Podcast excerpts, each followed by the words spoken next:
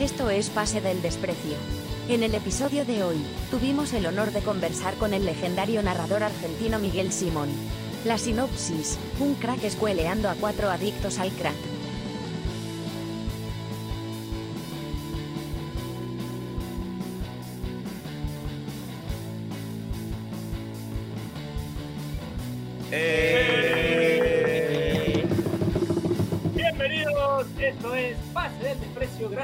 Radio Deport.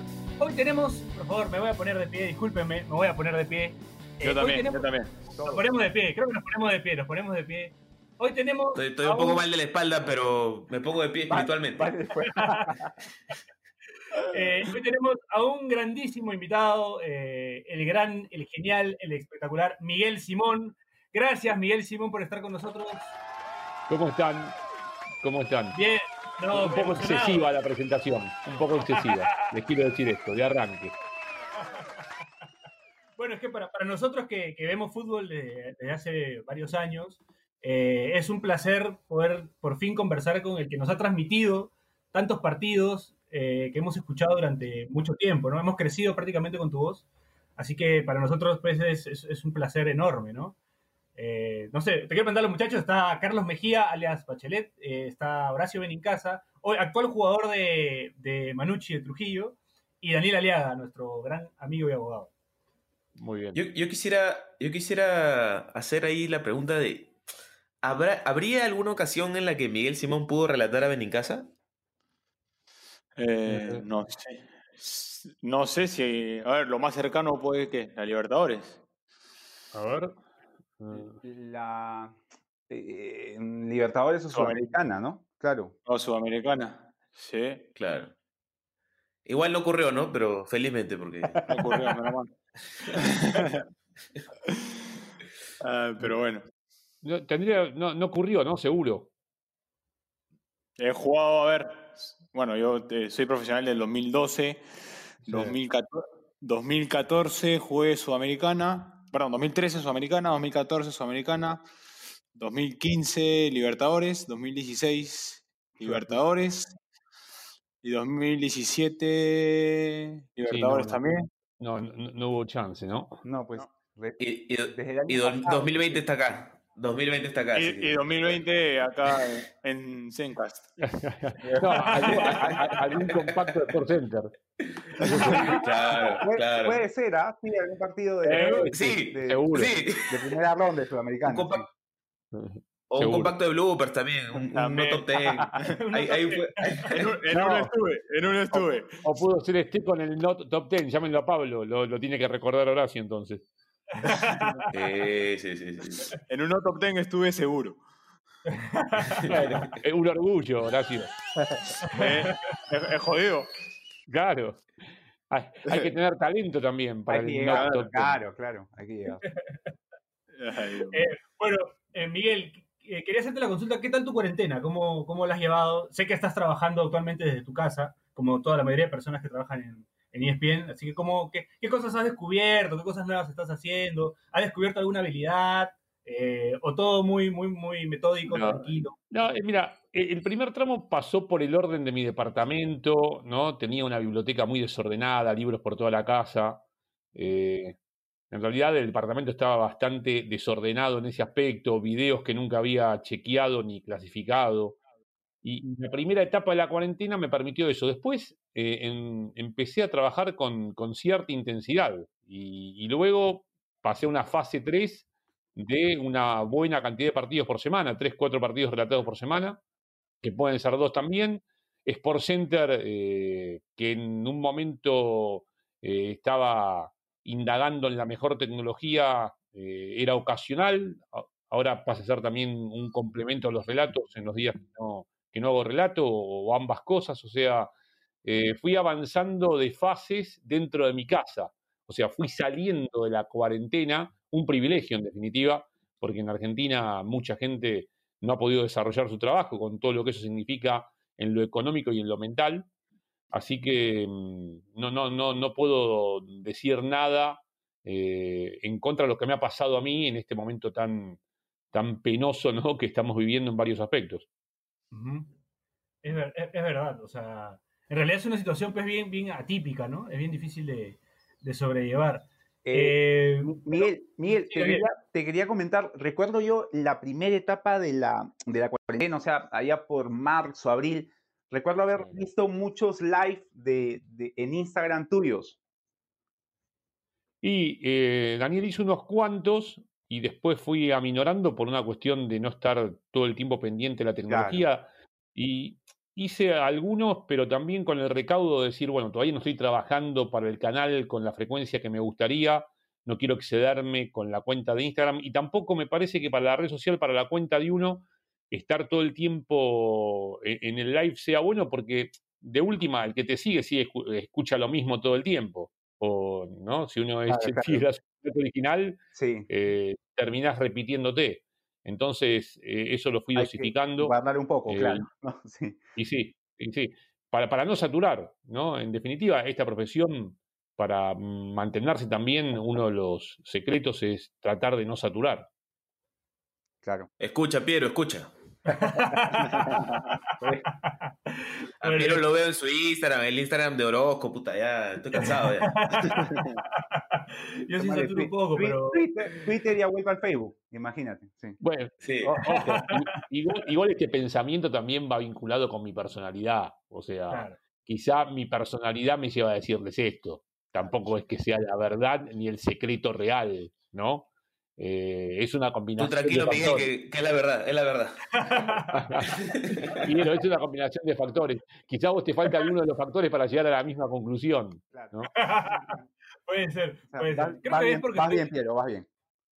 creo que es porque estoy, eh, estoy soltero, creo que nada más es eso. Ah, Estoy poco tiempo soltero, necesito mostrarme un poco más. Es ¿no? una búsqueda entonces. Eh, claro, claro. es Como dice la frase, recursos, recursos. Como dice la frase, el exceso es un error de cálculo en la búsqueda de la felicidad. Así que por ahí va, por ahí va. Ah, qué bonito. Ay, ay, ay. Muy bien. Bueno, Mi- Miguel, en estos momentos es lo más cerca que estamos de, de la Champions. Porque ya- como ya dije en un comienzo, ya viene, sí. eh, que ya vuelve, además, eh, porque como dije hace un comienzo, eh, hemos escuchado la Champions durante mucho tiempo con la voz de Miguel.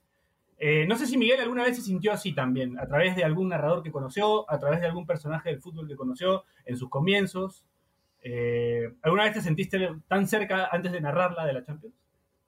Em, no, no, no, no. Eh, obviamente que tengo referentes eh, en la profesión o gente que escuchaba y que me gustaba escuchar. em, Pero en otros tiempos no era tan fácil la cercanía, ¿no? Con, Claro. con el periodista que te gustaba escuchar. Esa es la verdad. O sea, si querías ver a, no sé, a Víctor Hugo Morales, tenías que ir a la puerta de la radio. O sea, no es que, que lo llamabas por WhatsApp y le proponías un Instagram Live. O Claro. un Zoom, ¿no? O O esta aplicación. Interactuabas en Twitter, claro, sí, sí. Claro, exactamente. O tenías la cercanía y la posibilidad de interactuar en Twitter o, o de conocer un poco de lo que hacía fuera, no de lo que realizaba en la radio. Eh, entonces, eh, esa cercanía yo con los que escuchaba no la tenía, era simplemente... Además, también estaba en aquel momento, eh, y durante mucho tiempo, no, no hace tanto tiempo atrás tampoco, ese, ese misterio de la radio, no conocer demasiado, ¿no? Ni el rostro, ni la vida del que hacía el programa. Eh, o, o- o la vida que él quería contarte. Hoy por hoy tiene otras maneras de, de exhibirse, el que quiere, ¿no? A, a partir de una red social. Entonces, ese tipo de, de misterios y de sabor especial que tenían algunos programas de radio, algunos los seguirán teniendo y hoy ya es más difícil conservarlo igualmente. Es verdad. Eh, Miguel, quería hablarte, justo hablabas de tus libros, comentabas de tus libros, de, de todo, el, todo el, el desorden que has podido ordenar. Eh, yo te quería preguntar, más o menos, ¿cuántos libros tienes? Eh, ¿Tienes VHS, DVDs? Eh, y, y de esos libros, ¿cuáles son los que más atesoras? no? Y libros deportivos tengo muchos. Tengo muchos porque los fui acumulando y coleccionando de viajes desde hace tiempo. Eh, eh, piensen que yo empecé a viajar, eh, entré a la profesión y rápidamente tuve la suerte de empezar a viajar. Así que en la década del 90, con otra realidad mediática y otra manera de acceder a la información, yo tenía la suerte de viajar con el tenis. E iba a lugares que me, me ofrecían la posibilidad de encontrarme con bibliografía. La bibliografía deportiva en Sudamérica les hablo por la Argentina, creo que para ustedes ha pasado lo mismo, la filosofía deportiva tardó en desarrollarse. Eh, en Europa, o no sé, yo tuve la suerte de ir a Australia, por ejemplo, yo en uno de mis primeros viajes en Australia, eh, que fui por Radio América a cubrir a Juan Safrán, que no podía ir, estoy hablándoles del año 92, 93, me encontré con una eh, librería deportiva. Imagínense, el sueño de todos nosotros, ¿no? Claro. En otro momento, en un lugar pequeño, eh, entré, vi que era una librería de Una deportes. librería especializada. Para mí, claro, para mí la Disney, ¿entendés? En- ir a Australia esos dos años que fui. Y después, cada vez que me tocó ir posteriormente, la librería lamentablemente cerró. Pero era como uno de mis lugares, ¿no? Eh, objetivo cada vez que, que tenía que viajar a, a cubrir un torneo en Australia. Y desde entonces soy, no sé si llamarme un coleccionista de libros, porque en realidad no los compro con el ánimo de coleccionarlos, sino de indagar y de ver cómo puedo aplicarlos en la profesión. Y no, no, no hice el cálculo, pero no les quiero mentir, debo tener de deportes más de 350 libros. 350 por ahí. Claro, algunos son han perdido vigencia, algunos son guías, no sé, en la pandemia encontré una guía de la NBA que no sé si la siguen sacando en la NBA, después ya dejé de comprarla por una cuestión que está todo digitalizado y lo encuentro googleando. Eh. Pero cuando Jordan gana el sexto título, eh, me encontré con esa guía y no tenía muchas guías. Se ve que en, en mudanzas la he conservado especialmente y, y estaba esa guía de la NBA con toda la información. Es una guía, un libraco, no es un libro, un libraco, o sea, pesado, robusto, eh, con mucho número, con, con mucha crónica y, y- y encontré eso.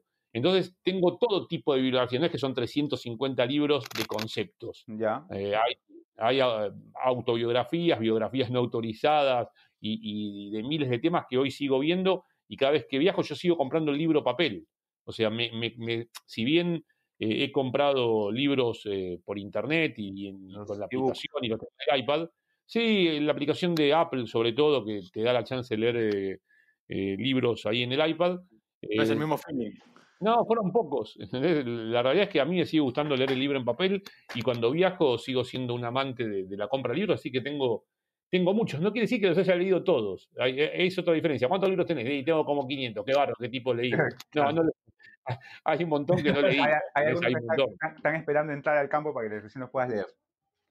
Exacto. Claro. Hay Claro. mucho que tengo en el banco de suplentes y, en esta, me, y me di cuenta que tenía muy valiosos que no había leído y tampoco la pandemia, con esto que les decía, de darme, por suerte, trabajo continuado, me permitió tener ese espacio que venía necesitando para empezar a, ¿no? a sacar a los libros del banco de suplentes. Claro. Esa, esa biblioteca de Miguel debe ser la pesadilla de Benincasa, ¿no? Nunca he visto tanto libro. aunque, aunque no lo crean, eh, dentro de, o sea, hace muy poco, eh, he empezado a leer. Y Ay, tengo, ay. un- Ah, tengo- tengo un compañero de equipo, bueno, José Carlos, ustedes lo conocen, José Carlos Fernández. José Carlos Fernández. Él tiene- Zlatan. Miguel, Miguel lo debe conocer. Sí, claro, Fernández. es Zlatan Fernández, por supuesto. Claro. Bueno, juega acá conmigo y él tiene una, le mando el cherry todavía, tiene una tienda virtual de, de libros deportivos. Ah, Lujo. Muy 22. bueno. Lujo Entonces, 22. este, Lujo 22. Eh, lo pueden seguir en Instagram ahí. Eh, y bueno, gracias a él eh, y un amigo más, Manuel Corrales, me regalaron el libro de, de Andrés Iniesta. Ay, ay, ay. Ajá. Entonces me, bueno, lo leí porque viste, a mí no me gusta, no me gustaba leer. eh, o sea, obviamente leía en el celular, pero no era que, que- que era algo que, que me, que me llamaba la atención. Pero como fue un regalo y, y le pusieron hartas ganas, como, como queriéndome meter al mundo, lo leí y, me, lo, terminé el libro de Iniesta en, en una semana máximo. Y ahí fue que, que le agarré como que el gustito y ahora, ahorita estoy leyendo Open de, de Agassi. Me dijeron que es un Ah, librazo. Sí, que es muy bueno. Yo, yo lo tengo y no lo leí, ¿ves? Hay uno que está en el banco de suplentes. Ahí Me está. pasa lo mismo No, que, no. pasa lo mismo que Aguanta, Miguel. aguanta, aguanta, aguanta, aguanta. O sea, hay un libro que Que Benincasa ha leído y Miguel Simón no. Ahí está. No, pero Hor- Hor- Horacio todavía no lo acaba. Ahí. Ahorita empieza Miguel y Ma- lo pasa. ¿no? Ay. No, Mañana, Horacio, mañana llevo, que es muy bueno. llevo agrandado el entrenamiento mañana. Ahora, Espera, espera. Tengo, tengo, que, tengo que poner este track, pues. ahí está. Bien, una, yo sí tenía una pregunta eh, bastante seria. Eh, Miguel, Miguel Simón, 20 años en, haciendo Sport Center, en la élite. Hice mi tarea, ojo. Eh. 20 años en la élite mundial del periodismo. Porque creo que hoy, hoy, hoy en día cualquier periodista deportivo quisiera pertenecer a, a una cadena mundial como, como ESPN. ¿Cuál es el, el- el- ¿Todavía tiene sueños? ¿Todavía... qué- o sea, ¿Cuál es el siguiente paso para, para Miguel Simón? ¿Hay algún siguiente paso? Mira, eh, no es que no soy un soñador, eh, tampoco me he puesto en mi carrera sueños a largo alcance. Escuchaba el otro día a Sergio Hernández, eh, el técnico del equipo de básquet argentino que llegó a la final eh, Sí, claro. en China, con quien tengo una gran relación y siempre es muy nutritivo escucharlo en alguna mesa, en algún almuerzo, cena y también en alguna nota. Eh, y hoy también escuchaba a la Provítola que jugó eh, en China y, y pasó por el básquet de Europa y está en, en la elite. Y decía Sergio que él no tenía, eh, no tuvieron en China ningún, ningún objetivo concreto, no es que el equipo se propuso llegar a la final. Iba, tenía una. Lo que se había propuesto el equipo era jugar lo mejor posible para ver a dónde llegaba. Eh, y Escola también decía lo mismo. Yo mm, tengo mucha admiración por la gente de básquet, de cómo gestiona su actividad y cómo, cómo la piensa. Decía lo mismo que ponerse a veces un objetivo es, ¿no? Decir, bueno, llegué hasta acá. ¿Y después qué, no? Eh, y a mí, inconscientemente, creo que me pasa lo mismo. Yo, en realidad, tampoco me pongo demasiados objetivos porque que no tiene sentido que yo les diga a ustedes cuál es mi próximo objetivo, relatar la final del Mundial de Qatar, si no sé en qué empresa voy a estar, si sigo en ESPN, si va a tener los derechos, o sea, no, no me lo puedo poner como objetivo. Eh, tampoco me puedo poner como objetivo estar en Tokio 2021 porque la empresa en la cual estoy no tiene los derechos. Entonces, eh, en el periodismo, yo creo, y en otros ámbitos también, y le puede servir a Horacio, le debe servir para, para su profesión, mi objetivo es rendir lo, máxima que, lo máximo que pueda en el partido de Chelsea-Liverpool de mañana. Y no es lugar común y no es verso, no miro mucho más allá de, de- de Liverpool-Chelsea. Eh, yo sé que si hago bien Liverpool-Chelsea voy a tener la chance de, de trabajar con tranquilidad el próximo fin de semana. Y si acumulo una cantidad de trabajos buenos, tendré la chance en algún momento de que me salga algún otro trabajo que me, me inspire o me impulse o me dé ganas de hacerlo y, lo pueda hacer. Entonces, eh, los desafíos son permanentes y están más conmigo que con, con los medios periodísticos o con los eventos o con, lo- o con las notas. eh, van más con, conmigo, ¿no? Eh, yo me quedo tranquilo si sé que me preparé lo suficiente para determinado trabajo. Siempre también recuerdo una frase de, de Nadal, de, Rafa en un torneo que cubrí en Australia, que un periodista le insinuó que había subestimado un poco al rival en una parte del partido y Rafa enojado, como suele enojarse Rafa en las conferencias, le dijo, yo no subestimo ni medio segundo un entrenamiento. Y, y yo lo tomo eso también inconscientemente y me doy cuenta que yo, yo tampoco lo hago, o sea, eh, tengo el desafío a corto plazo.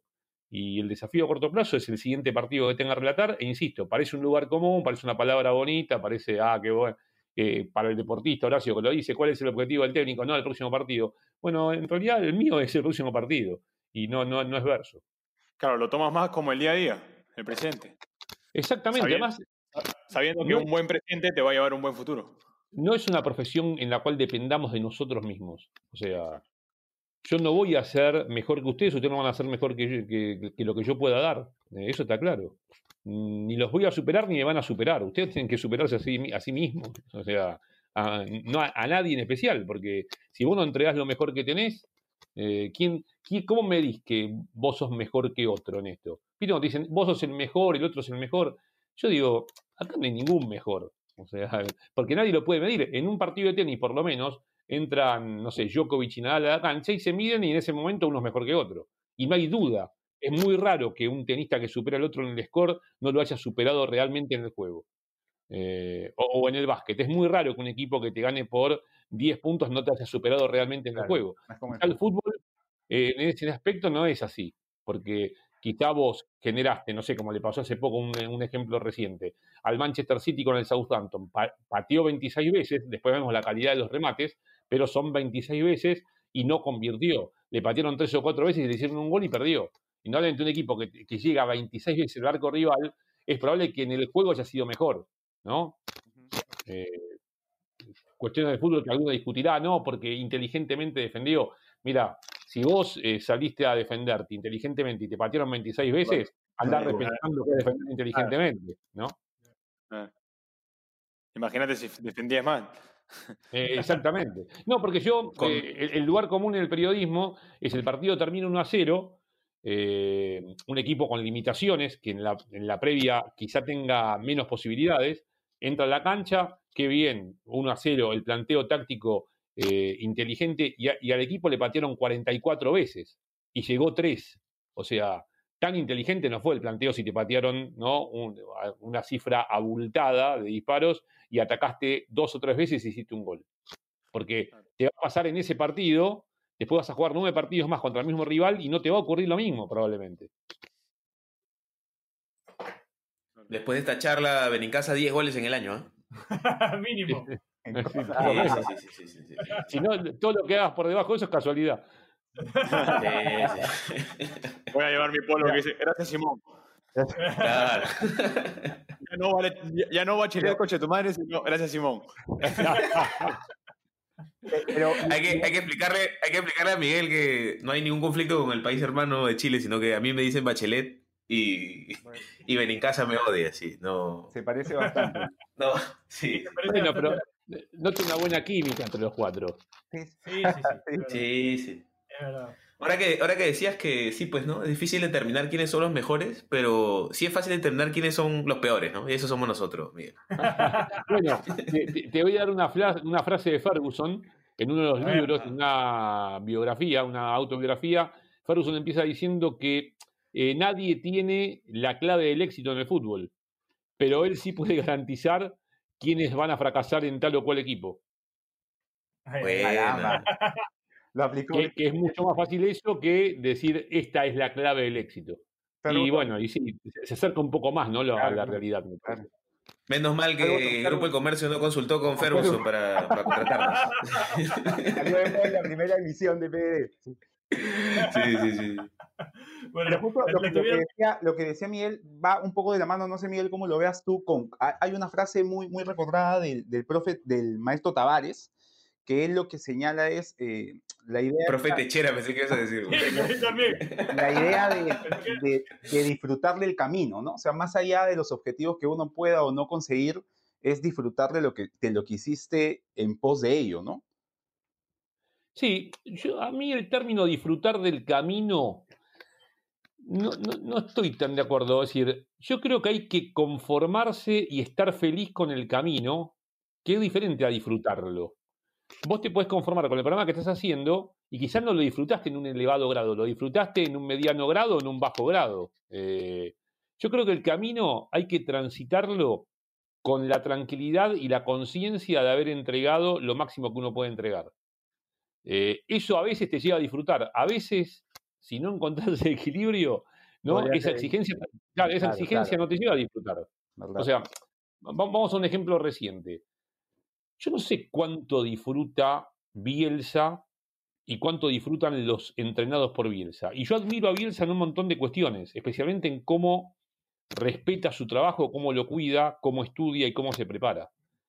Pero él mismo se asume tan riguroso que no sé cuál es el grado de disfrute que tiene y cuánto disfrutan los entrenados por él Sí. que te hace mejor, te hace mejor. A veces no significa que tengas que disfrutar el camino para ¿no? convertirte en alguien mejor. A veces tenés que sufrir el camino para convertirte en, en Eh, alguien es, mejor. es- es un poco lo que él mismo le dice a, a Mendy, a lo de que está jugando en el City, cuando le hay una charla muy, muy recordada de que le habla sobre la posibilidad que él tiene de ser el mejor, y es un poco eso, ¿no? Le dice, o sea, de, sí, vas a llegar a ser el mejor, pero tienes que renunciar a tales, tales y tales cosas, ¿no? O sea, no, no Claro. sé Es si una, lo vaya es una claro. charla que, Dani, es una charla que le da a los jugadores del Marsella, que le dice, Claro. ustedes tienen que renunciar a, a pasar tiempo con su familia, para ser los mejores tienen que renunciar a, a- a Navidad, o sea, no, no pasar tiempo con su familia, con amigos, se van a perder un montón de cosas, pero todo en pro de ser los mejores. Claro, nuestros oyentes tienen que escucharnos a nosotros para poder escuchar a Miguel Simón, por ejemplo. Claro, exacto, exacto, tienen que renunciar, exacto.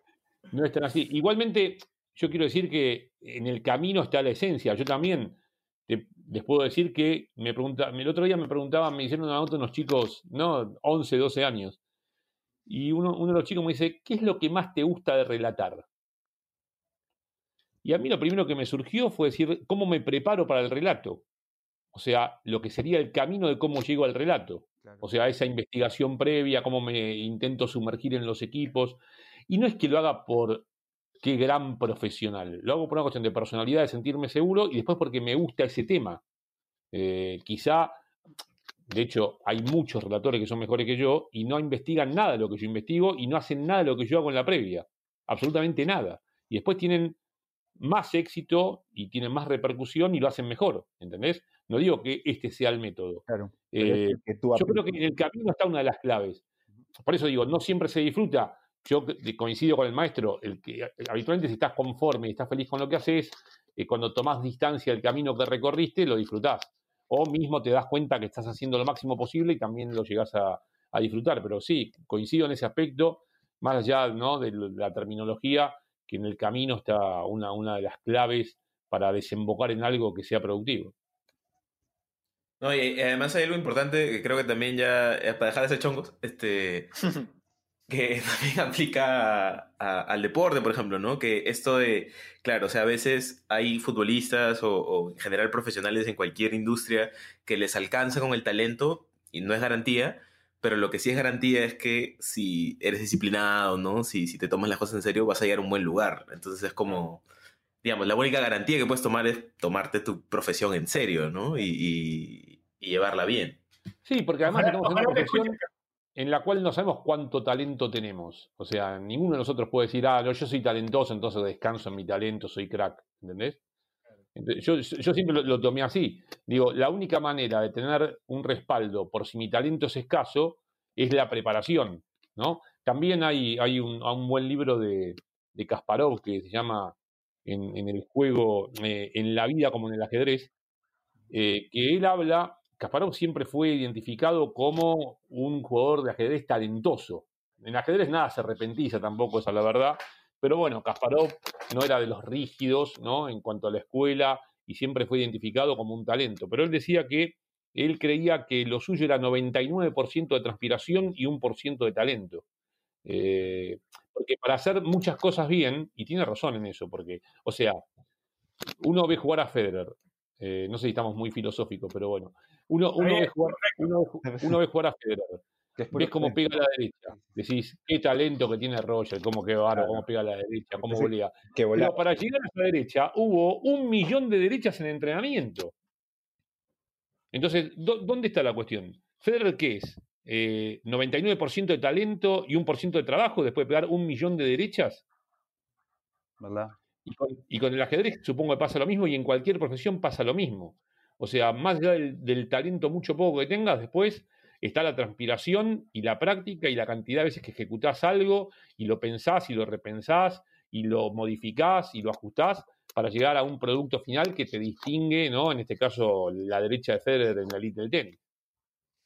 Igual, ahora, eh, siguiendo un poco con el tema de Bielsa y de, y de, de, de Teso, cabezas de grupo, me ha tocado a mí, o sea, yo creo que depende también cómo lo vea eh, cada uno. Por ejemplo, eh, yo tuve a Pedrito Trollio en el, en el 2017, acá en Universitario, y él decía que, que lo más importante para él era el fútbol, más allá de su familia y cualquier cosa. ¿Pero por qué? Porque decía, yo estoy bien en el fútbol, mi familia está bien. Entonces, muchos, muchos, o sea, yo creo que, que depende, y, eso, y es una frase como que te pone a pensar, ¿no? Porque uno siempre dice, a mi familia primero, eh, veo que esté bien mi, mi, esposa, mis hijos, mi viejo, mi vieja, pero justo Pedro lo llevaba más al tema de, ya está bien, tú piensas en tu familia, pero si no estás bien en el fútbol, en tu trabajo, tu familia no lo está. Entonces él era muy, muy, muy, ah, todo fútbol, fútbol, fútbol. Entonces creo que también es más, más de, de cómo cada uno piense. Sí, sí. Eh, es cierto que también si no estás eh, en la posición que querés en el fútbol o tu equipo no funciona, después con tu familia no es que estás maravillosamente porque es inevitable para cualquier ser humano, habrá excepciones por supuesto, eh, que algo de lo que te pase en la profesión que te ocupa mucho tiempo el día repercuta en tu vida cotidiana. Entonces, en eso estoy de acuerdo con Pedro. Después estará la personalidad de cada uno ¿no? y los planos que elija para poner a la profesión y a la familia o, a- o a su vida y al, y al quehacer cotidiano dentro ¿no? de esa bolsa que conforma ¿no? una jornada de 24 horas de un ser humano. Bueno, eh, seguimos con- vamos a seguir con la charla, está muy buena. eh, tenemos, metido, datos, filosofía, este, etcétera. Así que ha estado muy rica, muy rica. eh, bromas también, de todo un poco. Eh, vamos a regresar. Vamos a la primera, primera y única pausa del programa y seguimos con el gran Miguel Simón. Eh, tenemos todavía mucho más para, para conversar. Tenemos la entrevista a Jordan. Tenemos, también queremos hablar un poco de música, Miguel. También tenemos que, que también te gusta mu- mucho la música. Bueno, eh, ya, ya seguimos. Esto es Pase del Desprecio gracias a Radio Deport.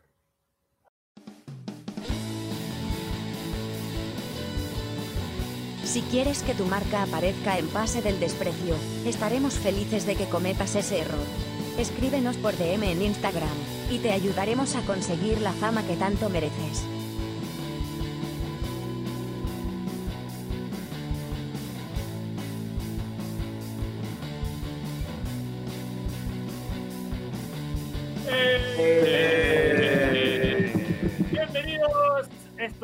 Pase del Desprecio gracias a Radio Deport. Seguimos acá con el gran Miguel Simón, con Horacio Benincasa, Eh. Carlos Mejía Bachelet, con Daniel Aliaga, arroba Saki sin razón. Sí, Carlos. En la, en la pausa me he quedado reflexionando y sintiendo un poco de nostalgia del mundo pre-COVID y pensaba en los torneos de Yu-Gi-Oh! a los que íbamos yo y Daniel, en donde todo era 100% transpiración. Yo, yo- yo quería, quería decirte, Carlos, que de lo que dijiste antes del, lo que comentaste antes de, de- de la pausa, por favor te hagas caso. Hazte caso, hermano. Nada más, ok, ok, ok. nada más, Está bien, nada está más. bien, está bien, está bien. está bien. Bueno, Miguel, para seguir con el programa, quería, queríamos hablar un poco de precisamente de la preparación que comentabas. Eh, sueles, sueles dar muchos datos de los protagonistas de los partidos, ¿no? O sea, de jugadores, de técnico. El otro día tiraste un dato de un árbitro. Yo me acuerdo mucho de, de haber visto algún documental, no me acuerdo exactamente, creo que el de, el de Brian Clough. eh, no me acuerdo qué documental exactamente, pero me acuerdo que tiraste en una narración. o- habré visto como tres películas de narraciones que tú has comentado. Eh, Ah, pues, sí, había- el, el del Nottingham Forest lo nombré. Sí, Sí, sí, me acuerdo de de- ese, me acuerdo de sí. ese. Yo creo Pero- que miraba el título. Pero hay que resaltar el, eh, que tiene datos de todos. O sea, pasa una paloma, pasa una paloma delante de la pelota y tira un dato de la paloma. Dice, el pez, El, águila de Benfica también tiene un dato. sí, el pez que nació en 1544. eh, no, No, sí. ¿Sabes qué pasa, Horacio? Que soy como un DT al cual no le gusta que después venga el zaguero central, ¿no? Te meta un cabezazo en el primer palo y, ¿no? y mis jugadores me digan, pero como no me dijiste que te va el primer palo, Que ni- ¿no? Claro. Y me- me dijiste que va al segundo o a la zona media y me aparece por el primer palo. O sea, Claro. trato de estar lo más prevenido posible y lo más preparado posible ante circunstancias que me pueden aparecer en la transmisión. Pero insisto, yo no sé si lo hago por una cuestión de profesionalismo o de personalidad, porque, ¿entendés? Es como que me martirizo cuando aparece algo en la transmisión de lo cual no pueda hablar, alguna cara sobre todo, eh, e insisto, y siempre digo lo mismo, no sé si tiene que ver con lo profesional, ¿no? no ¿entendés? Tiene que ver con una cuestión de personalidad para seguir tranquilo con el relato y no pensar y martirizarme, ¿entendés? ¿No? Diciendo cómo no, no, no sabía quién era este tipo. Porque, por ejemplo, Bien. Te comento que tenemos un, un compañero, eh, compañero de, de Radio PDD que estuvo en, una- en la transmisión del Mundial, que transmitieron acá en, una, en un canal de señal local, y él comentaba, por ejemplo, que en el partido, si mal no recuerdo, creo que es Rusia con Croacia, de cuartos de final de- del Mundial Rusia 2018, él no sabía quién era la, la mujer que estaba al costado de Fantino, que era, de- que era este, justamente la presidenta de Croacia. Entonces, él lo que nos comentaba después en una parrillada era eh, que él, después de eso se había sentido mal porque él no sabía quién era y, y nos decía a nosotros que él estaba seguro que si Miguel Simón estaba en la transmisión, sí habría sabido que era ella. Tenía que prepararse más, decía, ¿no? O sea, para que vea- y él, él se sentía un poco frustrado por no haber sabido y, y para la próxima quería estar más preparado, ¿no? Y, y aparte como que la transmisión te mete presión porque lo enfoca. Y es como Claro. que... Claro, y si no estás, sí, sí, ¿verdad? Y, y- y- ni hablar cuando se queda 10 segundos, que Sí. parece poco, pero es una enormidad. Claro. 10 segundos de una cara es una enormidad. Porque no, no, ¿Te, ha- te ha, pa- no te puedes te ha pasado eso, Miguel? Sí, me ha pasado, no te puedes evadir. Bueno, hace poco, hace poco eh, me pasó muchas veces, pero recuerdo la última, Alexander Arnold hizo un gol, fueron a la tribuna, hoy tribunas desoladas, y mostraron a, ¿no? a una persona que yo digo, ¿será el tío? ¿Será el papá? ¿Será un, es decir, el dirigente no parecía? Y bueno, y se quedaron. Yo supongo que era un familiar, Alexander Arnold, pero no sabía quién era. Además, yo había estado en la final de la Champions, vi quiénes componían, porque me quedé viendo cómo festejó el Liverpool la última final en el terreno de juego, que estaban los familiares, y, recordaba a los hermanos de Alexander Arnold, porque además le saqué fotos y, los grabé, eh, y estaba la madre también, y no, no, no lo, No lo hasta tenía ese dato, ese dato de decir, ¿por qué lo enfocaron? No estaba en el clan familiar, este hombre no estaba en el clan familiar en la final de la Champions. Hoy está en, un estadio desolado, deshabitado y lo enfocan después del gol de Alexander Arnold en el tiro libre, indudablemente o era un ex juvendanés y pasó. Después ni quise ver el video para seguir estudiando a ver quién era. Pero bueno, lo, tendría que haber hecho. Yo creo que Miguel, si, no seguía la, la profesión de, de, relator, pudo ser un gran secuestrador. ¿eh? Demasiado arriesgado. Quizá un, un, gran investigador para hacerlo más elegante. Este programa un, un, buen agente de, de, la CIA también. Miguel. También, claro. Pero ahí te implica otro riesgo que a mí no me gusta Miguel. asumir tampoco. Miguel, decir, eso mucho más allá. Miguel si, se da que, si se da que después de esto narras a, a Horacio en algún partido, ¿tirarás el dato de que hiciste un podcast con él? Y además, para y, y, el chivo, ¿no? Y la publicidad del podcast también. O sea, ah, Horacio, haría, Horacio haría ¿no? que ustedes ¿no? tuvieran la chance de una publicidad ¿eh? del podcast en algún partido de fútbol. Ojo. Gracias, Horacio. Gracias, Horacio. No, y tras, tras, además, tras el análisis que, que, hace Miguel de los protagonistas, diría que va a ser un partido con muchos goles, ¿no? Si juega ahora. No se sabe de qué lado los goles, pero van a ver. Sí, claro. claro. Para, para, no tan, para, no ser tan, injustos con Horacio. Eh, ¿Tuviste para, Sí, sí, di, di, di este. No, es, que, es, que, respeto a Miguel, por eso no puedo, no puedo tratarlo mal a Bachelet hoy día. eh, bien, tuviste la oportunidad de, de, entrevistar a Michael Jordan en su momento, además de ir al Mundial de Estados Unidos 94, claro, en esas épocas. Sí, participé en una rueda de prensa, tuve la chance de hacerle dos o tres preguntas. Eh, en aquel momento, año 92, se presentó el Dream Team, primera reunión ¿no? de los monstruos que después fueron a Barcelona, porque obviamente se clasificaron en Portland. Uh -huh. Y en aquel momento Magic Johnson ya había anunciado que, ¿no? Que tenía el virus claro. del SIDA, eh, igualmente formó parte de aquella delegación, eh, y la prensa, Magic para la prensa era un imán, en aquel momento todos tenían como boxes especiales, porque eran 12 figuras, tenían boxes especiales para atender a la prensa y, y casi siempre en, en, en, la sala principal, en la gran sala de conferencia de prensa estaba Magic, y eso te permitía cierta libertad con otros protagonistas, y bueno, le tocaba a la Argentina jugar contra Estados Unidos, yo esperé, esperé y me acerqué a la rueda donde estaba Michael Jordan, como pasaba el tiempo y los periodistas entraban y salían y se iban yendo una vez que recogían el testimonio, tuve la chance ahí de, de hacerle dos o tres preguntas respecto del partido contra la Argentina. Estabas tan emocionado como nosotros ahora. A ver, mira, claro. eh, no, en aquel momento yo eh, tomo las entrevistas con, el protagonista, más allá de la grandeza que puede tener el protagonista, como algo natural que me puede pasar. O sea, eh, pero no es de ahora, ¿eh? Yo fui a hacer, ¿no? Estamos hablando del 92 en aquel momento.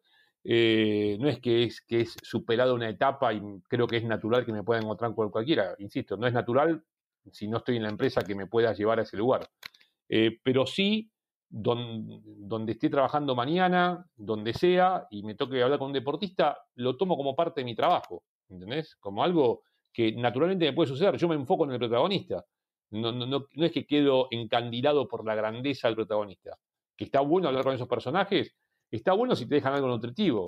Podés hablar con muchos personajes que son muy famosos y no te dejan nada. Uh -huh. eh, entonces, yo voy para ese lado, me enfoco en ver qué puedo preguntar para sacarle algo nutritivo al protagonista.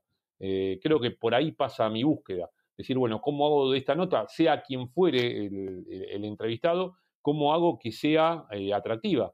eh, sea famoso o no famoso, conocido, no tan conocido, todo, todo interlocutor tiene algo para contarte que puede ser seductor para la audiencia. Ya sabes, Horacio, ya sabes, Horacio, tu curso de, de, periodismo deportivo, ya sabes cómo manejar. No, pero es verdad, es verdad lo que dice Miguel. Eh, Miguel, eh, a veces uno, no sé, en la previa dice, ah, voy a, en este caso, entrevistar a Jordan, pero en el momento es como que, que dejas todo de lado. A mí, por ejemplo, yo le cuento a Simón, eh, yo soy muy hincha de River, bueno, soy, soy, soy argentino nacionalizado peruano. Correcto y toda mi infancia, toda mi infancia. ¡Mentira! toda, mi infancia, o sea, todo mi cuarto de, de, póster y todo era de River. Eh, y yo, yo este, crecí eh, en el, en el, con el River de, Juan Pablo Ángel, goleador, eh, con ese el tridente que formaba con, con Saviola y con Aymar Saviola. Entonces, llegó el 2013 y yo debuto, mira, mi debut en la Sudamericana, tenía 18 años, eh, Intigás Atlético Nacional, y era la despedida de Juan Pablo Ángel, de, o sea, se retiraba ese año, era su último torneo internacional. Entonces, yo estaba cagado las patas primero, pues iba a marcar a Juan Pablo Ángel, a Atanasio Girardot, eh, pero en el momento era como que se me fue todo, descabeceé un par de veces la cabeza, o sea, eh, dejas, dejas dejas de lado, dejas de lado eh, la admiración. claro, la admiración en eso, pero te lo olvidas, te lo olvidas. Pues, Totalmente, sí. Eso me, Además, yo creo como en tu caso y, en el nuestro, eh, vos una vez que estás con el protagonista tenés que pensar en hacer tu mejor trabajo. entonces, tu mejor trabajo pasa por ir armado en la nota, sean dos preguntas, cuatro, diez o veinte, para tratar de sacar de ese protagonista, más allá de su grandeza, algo que sea nutritivo para tu trabajo y para la audiencia. Eh, por eso digo que lo tomo como algo natural en ese aspecto, o sea, es una alternativa a mi trabajo. No, nadie se puede permitir que el protagonista, por más importante que sea, te desvíe del rumbo que es eh, hacer el trabajo lo mejor posible. Miguel, y en lo personal, o sea, sacándolo del trabajo, en lo personal, ¿no, no te ha pasado que de repente ahora tienes relación? No, no te, por tirar un ejemplo, no sé si, si lo conozcas, ¿no? Pero por tirar un nombre, Maradona de repente que te escribió por WhatsApp alguna vez, o sea, no digo que haya pasado, ¿ah? sino simplemente es una idea más o menos para, para que se entienda lo que quiero decir. Y, y, puedes ver el mensaje de WhatsApp y decir, o sea, mira lo, quién me escribe, ¿no? O sea, ahora, ¿dónde estás, no? No, no, no, no, no me pasó. Primero porque no tengo relación con el mundo del fútbol, con muy, muy poca gente para que me mande WhatsApp. Eh, y, los que son amigos del fútbol, eh, y yo prefiero mantenerlos en reserva, no son muchos. O sea, no, no, no tengo, no tengo contacto. Sí tengo eh, mucha gente conocida, con mucho afecto, casi con un nivel de amistad en el básquet y en el tenis. Y ya también e, esa gente a la cual conoces luego de mucho tiempo, tampoco te sorprendes que te escriba, lo tomás como alguien que, bueno, que con, la, con una persona con la cual tenés una relación y la fuiste alimentando durante el tiempo y hoy por hoy podés compartir y tengo la suerte, especialmente en el básquet, de, de poder llamarlo si tengo alguna duda personal o que me sirva para otro deporte, si tengo que dar una charla, me tengo que preparar y necesito un dato. Y, también me ayuda que no, como no estoy trabajando en el ámbito del básquet, ya no hay tampoco, con aquellos que no tengo tampoco una amistad, no, no dudan que yo los esté llamando por una cuestión de, de, la profesión. O sea, si no, no, sino por algo personal. Y con el tenis me, pasa algo parecido. Eh, sí me pone contento haber tenido la, capacidad de generar varios vínculos eh, con gente a la que yo miraba desde afuera y admiraba por hacían deportivamente y después en el conocimiento lograr un respeto mutuo, ¿no? Eh, que eso es lo que siempre busqué. Yo trato de respetar mucho al protagonista y lo que siempre busqué es que me respeten a mí. Y, bueno, trato, trato, es otra de las búsquedas que tengo, eh, esa, esa búsqueda de respeto mutuo con los protagonistas con los cuales interactúo. Pero en el mundo del fútbol no interactúo con casi nadie porque mis relatos, ¿no? El relato te lleva a otra posición. Entonces, y a veces no está nada mal no interactuar porque mm, te, aliviana el equipaje y esa carga, ¿no? De decir, uh, bueno, ¿entendés qué digo? Si tengo relación. Yo como no tengo relación con casi ninguno, no tengo que medir mi... No es que porque yo sea un crítico despiadado, ni mucho menos, porque soy de los que trata de entender un poco y ponerse en la posición del futbolista o del técnico, trato de no olvidarme que soy un ser humano y que ellos también son seres humanos y trato de comprender, y con los árbitros me pasa sobre todo, trato de, comprender por más, eh, por qué toman alguna decisión y no anteponer una sospecha, ¿no? Primero del árbitro para después determinar por qué se equivocó. Eh, entonces, a partir de eso, la búsqueda es permanente, la, búsqueda del respeto en la interacción que tengan los protagonistas.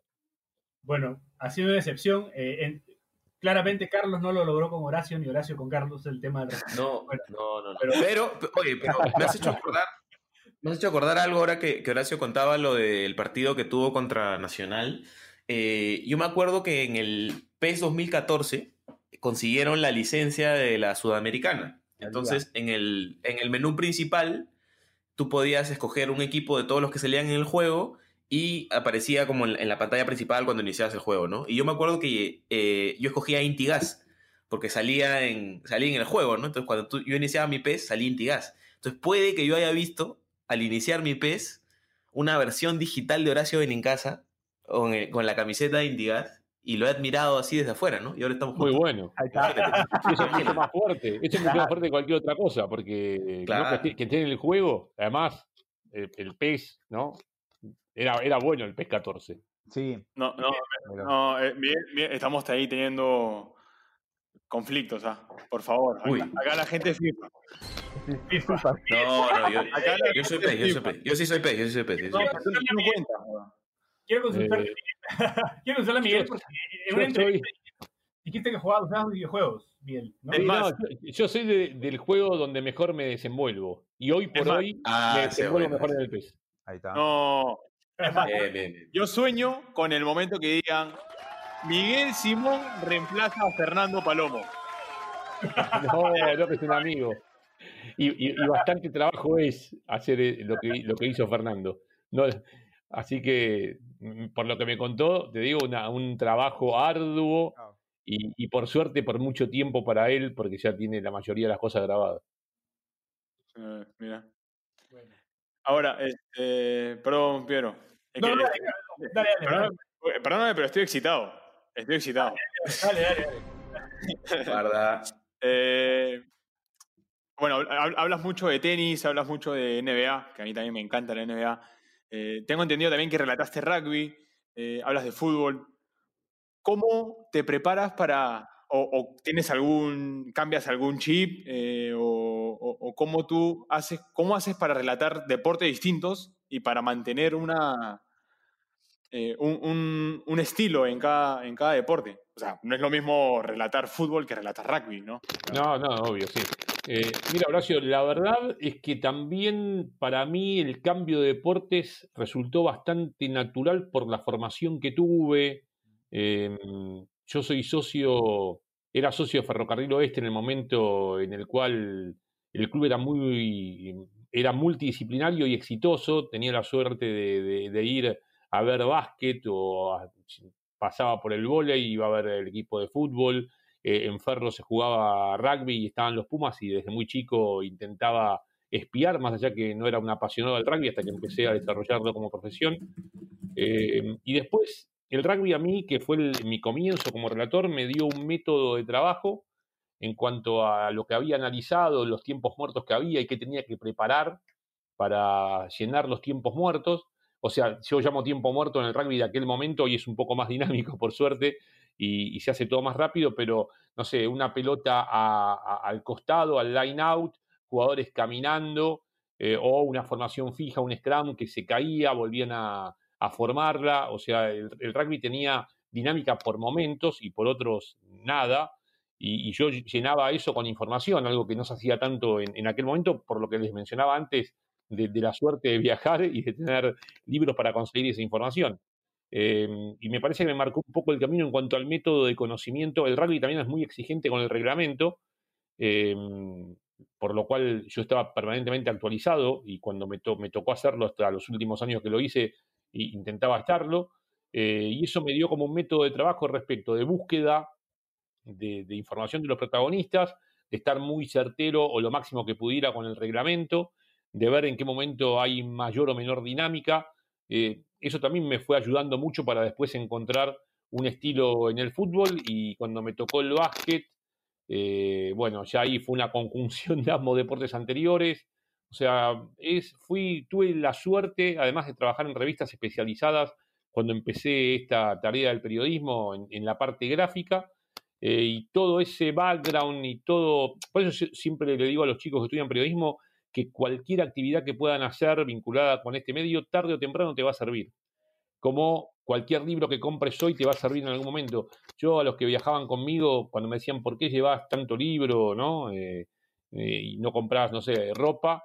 Decía, porque este libro alguien me lo va a pagar y lo decía en el sentido que eh, el conocimiento en algún momento alguien me lo iba a pagar.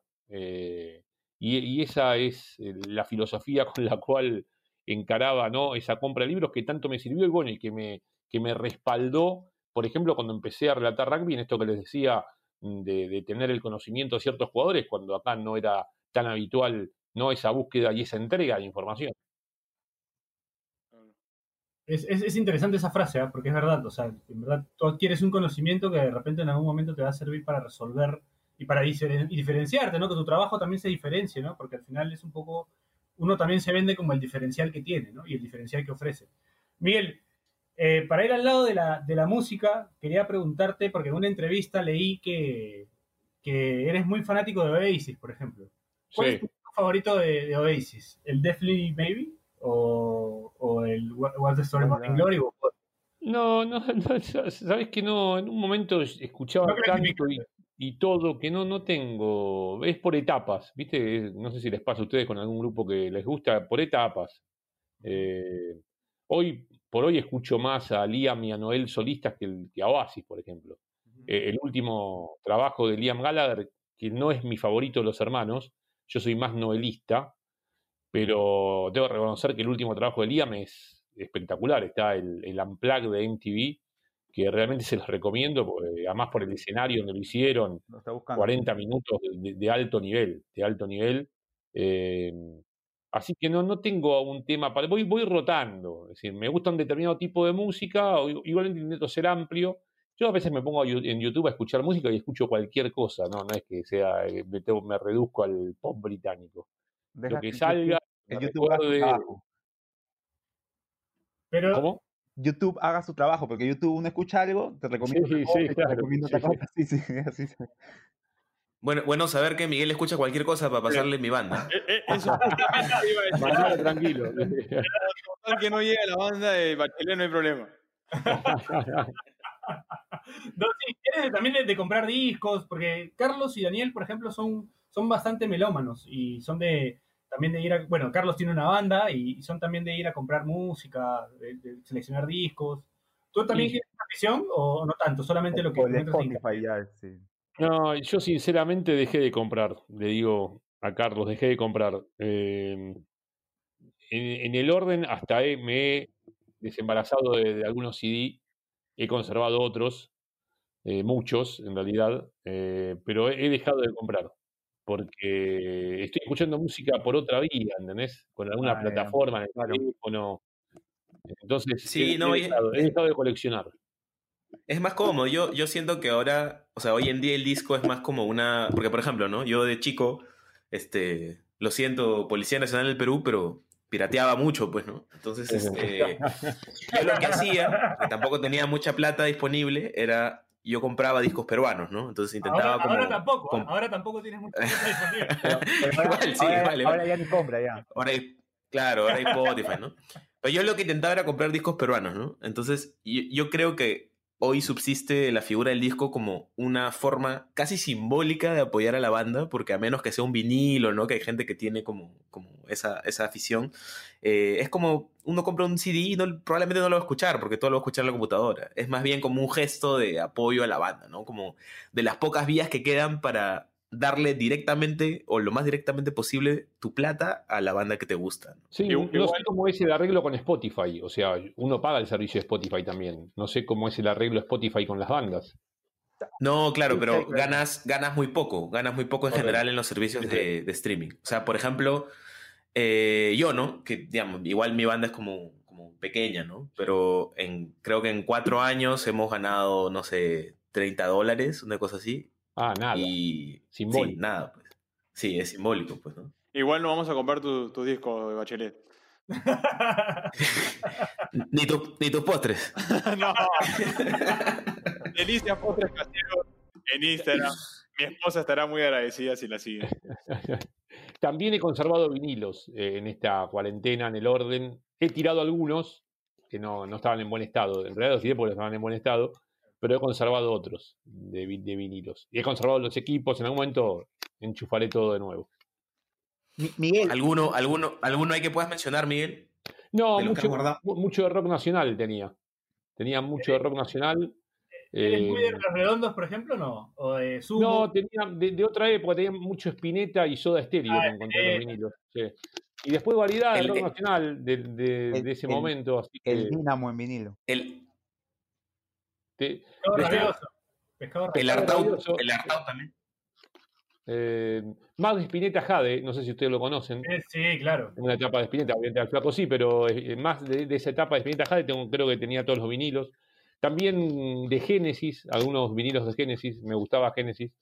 Eh, así que fui, con- me, reencontré con los vinilos, ni sabía cuáles tenía y cuáles no. Habían quedado en la casa de, de mi mamá y mi papá.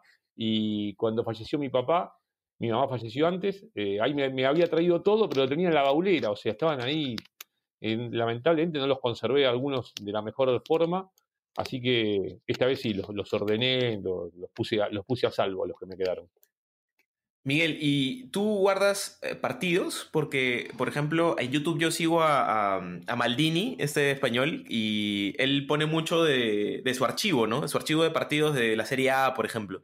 Entonces, ¿tú tienes algún rincón en tu computadora o, o físico para partidos o, o cosas relacionadas al fútbol? No, Mundiales, no, no sé. no, tengo, encontré también mucho VHS de hasta el 2000 y pico, eh, hasta que el VHS empezó a, a perder eh, valor y eficacia.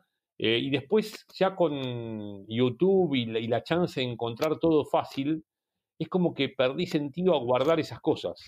eh, ¿No? Digo, bueno, ¿para qué voy a seguir acumulando si en realidad después lo encuentro con facilidad ¿no? En, la plataforma.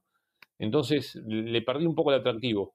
Hoy me dedico más a buscar, ¿no? a ser un buceador que un conservador. Pero, Dime. pero hay que comentarle a, a Miguel del efecto PDD. Ah, bueno, el efecto. Ah. Hoy, hoy un nuevo. Dale, cuéntale tú, cuéntale tú. No, el, el efecto PE es, eh, es porque este programa tiene la mística de que, eh, por alguna extraña razón, a nuestros invitados, no a nosotros, sino a nosotros, solo a nuestros invitados, se les, les, les- les- les termina pasando algo bueno, no sé, es como, le- después del programa es como pasa algo bueno, eh, no sé, jugadores que han estado consiguen buenos contratos, eh, Van al mundial, van al eh, mundial. al mundial. Ojo, ojo si, si viene un, un llamado por aumento, que es lo más pro, ¿no? Ofertas en este momento de pandemia no creo que haya otras. Así que tendría que venir una revalorización de, de contratos. O sea, El último- El último efecto PD, Renato Tapia, nuevo jugador del Celta de Vigo. Sí, es Bien. Ahí está. bien. Pasó, ahí está. sí, ese fue el último. Y, y se dijo, ¿no? Se avisó, se avisó. Sí. De repente una, una llamadita desde Konami, ¿no? Ay. Podría ser. Podría ser. Eso no estaría mal. Puede pasar, Miguel. ¿ah? Ojo que este programa. No sé, Les aviso, Estoy- hacemos claro, otro. A- Abrimos el siguiente programa. Todas las semanas, todas las semanas. Para contarle a Miguel, pasó que, pasó que el, el arquero Alejandro Duarte, amigo de, Horacio también, estuvo en el programa una vez, eh, estaba de titular, eh, se- después del programa fue suplente y volvió a venir porque no entendía por qué no le pasaba algo bueno, hasta que vol- volvió a venir, recuperó, recuperó titularidad y ya se fue a México, ¿no? Entonces ya... Ah, correcto. Fue- Ojo, ojo hay, que, hay que decir que a veces también No, este, juega ¿no? Eh, a favor y en contra porque ese día le dio diarrea en pleno programa, ¿no? Entonces, el balance del universo ahí. Ese, ese que pagar, ese hay que pagar. Bueno, Miguel, te agradecemos. No, no, sí, Miguel, dinos. No, decía, toda teoría tiene tu- su excepción. Ah, Claro, Correcto, sí. correcto. Eh, hay que tenerlo siempre en claro eso. Sí. Antes, antes, de cerrar, Miguel, ¿te acuerdas que tú una transmisión de un Perú-Argentina previo a Francia 98, cuando le ponen 10 puntos a Burgos, como, como Eh, de, de figura del partido? Sí, sí, recuerdo. En el, en el Nacional. Lo de Lima, sí. estuve- No, estuve- iba con eh, Juan Pablo Vázquez. Sí, lo estuve viendo porque lo han, lo han subido a YouTube y estaba, pues justo tú, narras ese partido y, y Juan Pablo Vázquez quien comenta. Y es un, o sea, le terminaron poniendo creo que 10 puntos de, de- calificación a Burgos este, en, en el partido, en el gráfico. No sé si te, si te acuerdas de eso. Sí, lo, lo- lo que recuerdo de ese partido, ante todo, es la ubicación que no era de la mejor que tenía en la cancha. Ah, No, no, no, no estaba bien ubicado. Eh, estaba lejano, casi. No sé cómo eran los palcos de prensa en aquel momento, Claro, o quién nos había tocado a nosotros, pero es estaba casi en una cabecera. Claro, es el viejo. Lo mandaron a polvos azules a. Sí, sí. Estaba, Eh. estaba en una cabecera. Yo lo que recuerdo más de los partidos, que mm, más, más que circunstancias del partido propiamente dicho, recuerdo mucho lo que me pasa a mí. Que- ah, Eso sí, no, no se me va. Después, no sé, pierdo memoria eh, fresca de cómo fue el partido y situaciones puntuales del juego. Pero los recuerdo más por las cosas que me pasan a mí, qué dificultad tengo para relatar o qué condición técnica. De eso les aseguro que no me olvido. Eh, de- del juego, casi siempre sí. ah, mira. Bueno, antes de cerrar, eh, también me acuerdo, al igual que Daniel, de un partido, eh, me acuerdo cuando yo veía, yo veo fútbol argentino desde muy chico, y me acuerdo que uno de los primeros partidos que, que recuerdo así haber visto a medias, pero me acuerdo por, por lo intenso que se vivió, fue un Huracán Quilmes en cancha de Huracán, el ascenso del 99-2000, con gol del Tero Di Carlo, que lo narras tú y comenta Barski también.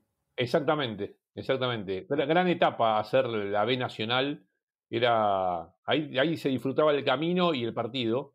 Una, una buena etapa con Juan Pablo, eh, porque yo me encariñé mucho con el, con el torneo, con los protagonistas, eh, y realmente es un, un muy buen recuerdo. Yo después tuve, se fue Juan Pablo y... eh, no, no, no es que se fue Juan Pablo, Juan Pablo llegó después que Luis Orlano, que lamentablemente ya falleció, con quien también com- compartí varios partidos, y el ruso Berea. Sí, trabajé con Eduardo Castiglione, Macías, Berea. mucha gente, mu- mucha gente con la cual logré armonía personal y laboral en ese equipo de América y realmente la pasamos muy bien. Bueno, eso, eso nada más quería hacer ese recuerdo porque fue uno de los primeros contactos que tuve con el fútbol argentino y me acuerdo mucho, con mucho cariño de, de- de aquel partido y de la narración y de todo lo que pasó. eh, porque me gustaba mucho el ascenso también. Bueno, para cerrar, agradecerte, Miguel, por haber estado hoy con nosotros. Eh, la verdad que un lujo para nosotros, una linda oportunidad. Eh, estoy igual de emocionado que Horacio, que Carlos y Daniel. Así que nada, no sé si, si, si Daniel, Carlos eh, u Horacio quieren decir algo final. Yo, yo cierro. Sí. A ver. Ya. eh, yo quiero, eh, nada, primero agradecerle a Miguel porque mm, fuera de chongo, ¿no? Este, siento que es un, ha salido un episodio muy especial. Siento que es un, episodio como que a mucha gente le va a interesar y que se han sacado buenas conclusiones, no solo como en lo relacionado al fútbol, ¿no? O sea, nosotros creo que intentamos como irnos por otro lado siempre y creo que hoy día no nos hemos ido a la mierda, sino nos hemos ido a un lugar, un lugar bonito. Mejor, sí, sí. Eh, nada, eso. Y eh, quería. Tengo un amigo, mi amigo Luciano, el perrito. es- ha sacado. También está vendiendo postres. Le está haciendo competencia a mi amigo Benincasa. Y puede encontrarlo en Instagram como Miski Chai.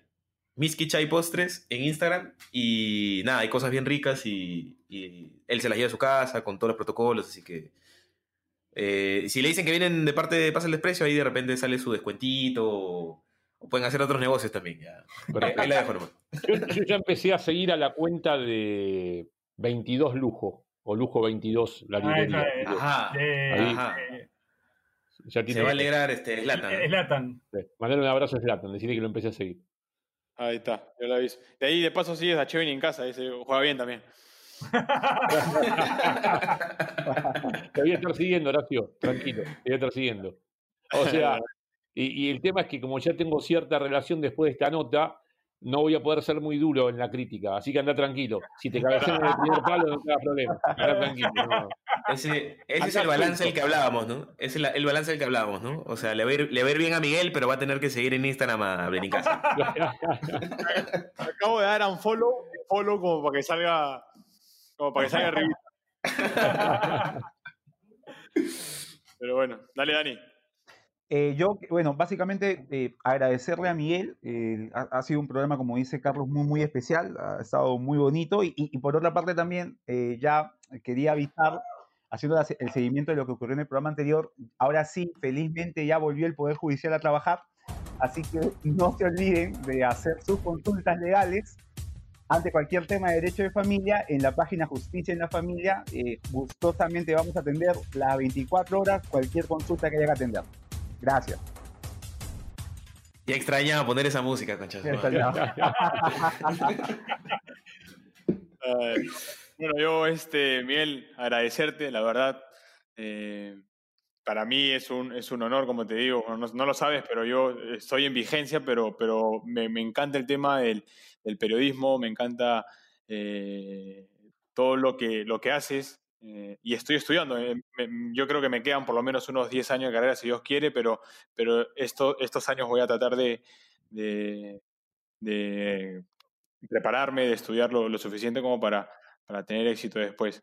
Eh, gracias una vez más. Y en honor tuyo, lo, eh, para Bachelet, la concha de tu madre.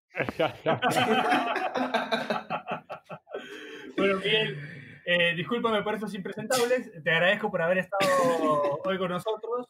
Eh, pueden, pueden seguir a Miguel en, en Instagram también como eh, soy Miguel Simón. Así que ya saben. Bueno, y nada, eh, esperemos escuchar. Y a nosotros de paso, a nosotros de A paso. nosotros de paso, el pase del desprecio. Eh, así que podemos escuchar, tenemos el placer de escucharte en Champions y bueno, siguiendo los torneos internacionales que, que hayan en ESPN. Muchísimas gracias, Miguel. Nos Dale, no- no- nos reencontramos en agosto con, la, con el Super 8 de la Champions. Va a estar atractivo. Va a estar. Excelente. Bueno, gracias, Miguel. Eh, Cuídense. nos Gracias. Nos escuchamos la próxima semana. Pase del desprecio. Chau, chau, chau, chau, chau, chau, chau, chau. Si te cagaste de risa, suscríbete a Pase del Desprecio en Spotify, Apple Podcasts, Google Podcasts o en donde sea que nos escuches. Sé consciente,